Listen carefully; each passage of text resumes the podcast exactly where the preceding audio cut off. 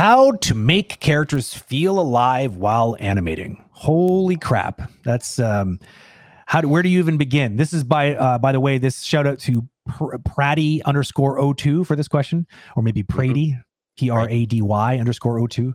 Yep. They were the one with this question. I don't know where this came from. Did, these questions are coming from where? Instagram when they, you get them- when you get them like this. I know some of them are actually questions from streams we didn't answer.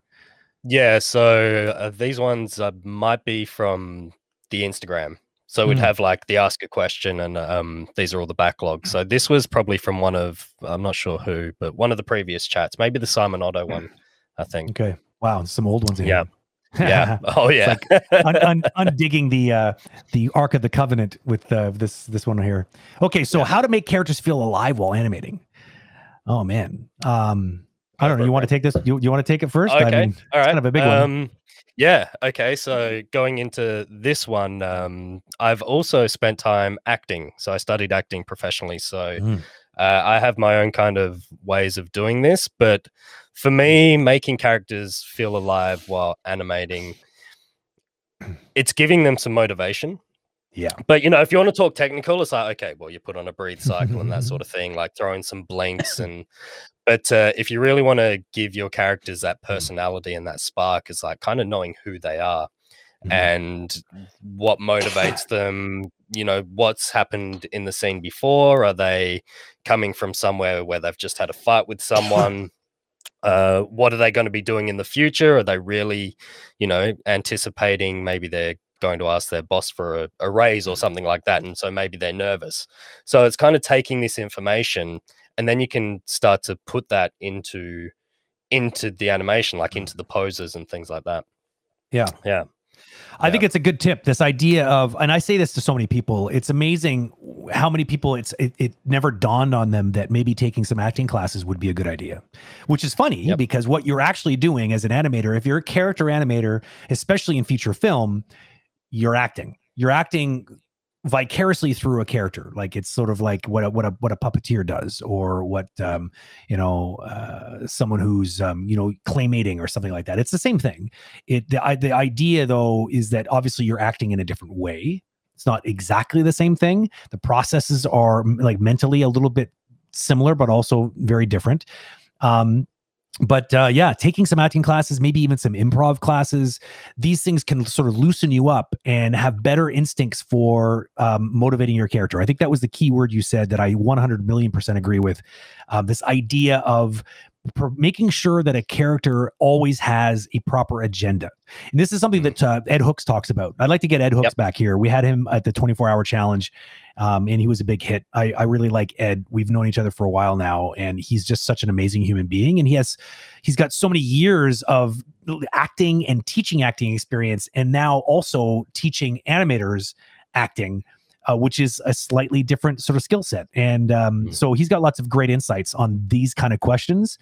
Um, but one of the things I know he would say is, um, and one of the one of the things he's rather famous for saying is, um, you know, if you have a character on screen that does not currently have an actual agenda, then it's a waste. It's a shot that's not worth having in the film.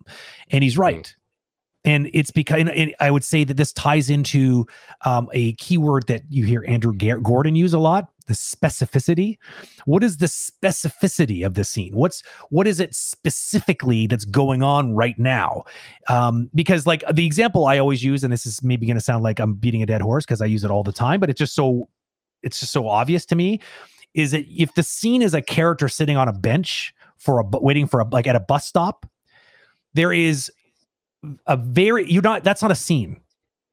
Sitting on a Mm. bench waiting for a bus because you're not like why are you waiting for the bus? What's the specificity of waiting for the bus? Are you waiting for the bus to because you're late for work?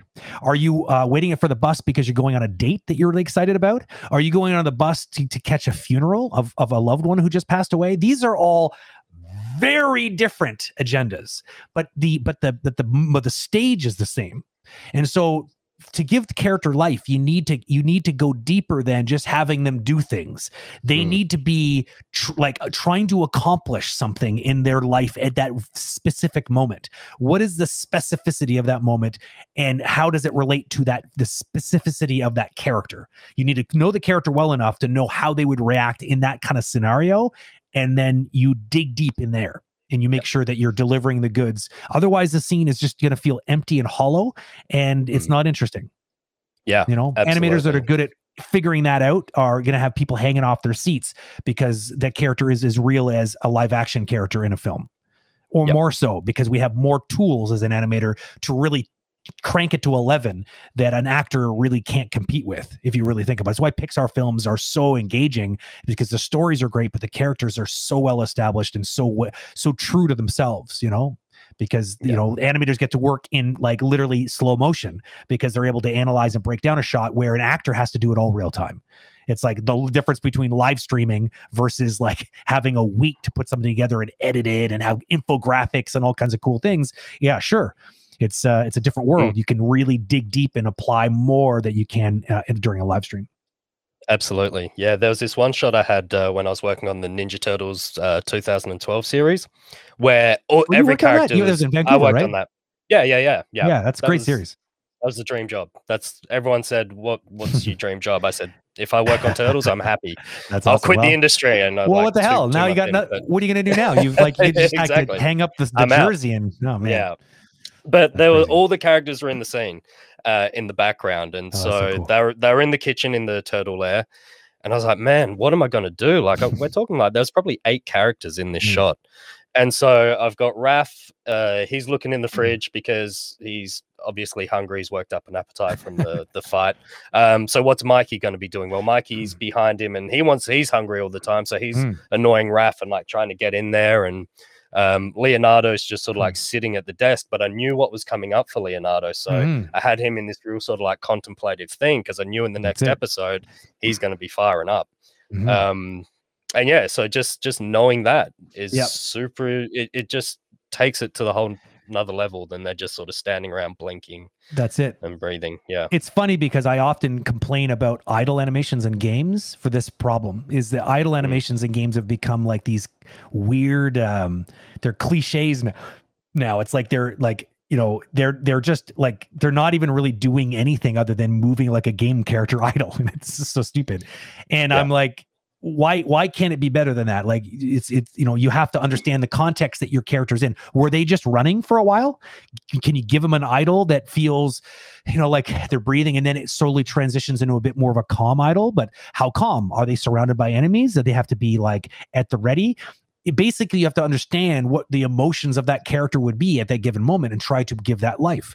Uh, if anything games are actually sometimes easier because they're these things are usually a little bit more you know black and white the the kind of the, the states that the, the, the game is currently in and what the what the player is actually currently involved with um, is helpful usually a helpful guide and but yet uh, so often I find my animators giving me these sort of same old cliche animations. I'm like, what what is this character doing? Oh, they're breathing. Are they? Because it doesn't look like it. looks like they're trying to look like they're breathing. like it doesn't look like a real breathe at all. You know. And some some of these more cartoony games or ver- more stylized games are really pushing the envelope on that. And I think sometimes it's suitable, but in a more realistic looking game, it wouldn't make make sense at all. Like an Assassin's Creed game, the idles are usually pretty contextual and they make you know give the give the character the proper amount of life and they look like they're you know um, in the right state of mind for the for what's going on in the game at that time not always because it can be difficult to get all the things right and um, even though you know maybe sometimes animations have been done but they don't get triggered properly you know there's there's all often logic problems in video games that uh, that are causing animation problems